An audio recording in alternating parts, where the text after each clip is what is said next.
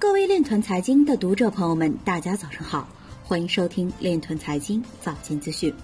今天是二零二零年四月十八日，星期六，农历庚子年三月二十六。首先，让我们聚焦今日财经。美国立法者在新刺激法案中再次引入数字美元。CFTC 指控涉佛罗里达居民诱使客户购买数字资产非法获得。国内首个采用区块链进行招标的项目在广州顺利完成电子评标。江西省出台数字经济发展计划，巩固提升区块链等前沿新兴产业。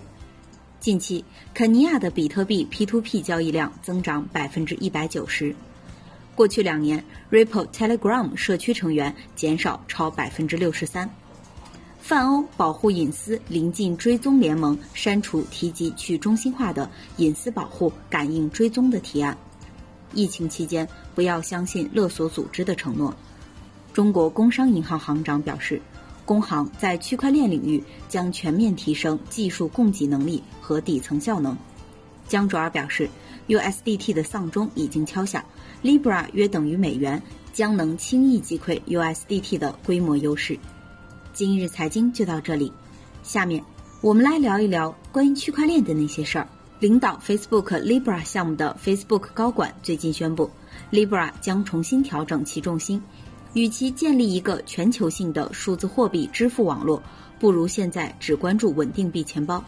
他表示，对过去九个月 Libra 的进度感到兴奋，所有人和小企业都可以从 Libra 网络的运营中受益。特别是在这个前所未有的困难时期，Libra 稳定币将仍然存在，但是将受到外汇管制和法规的约束。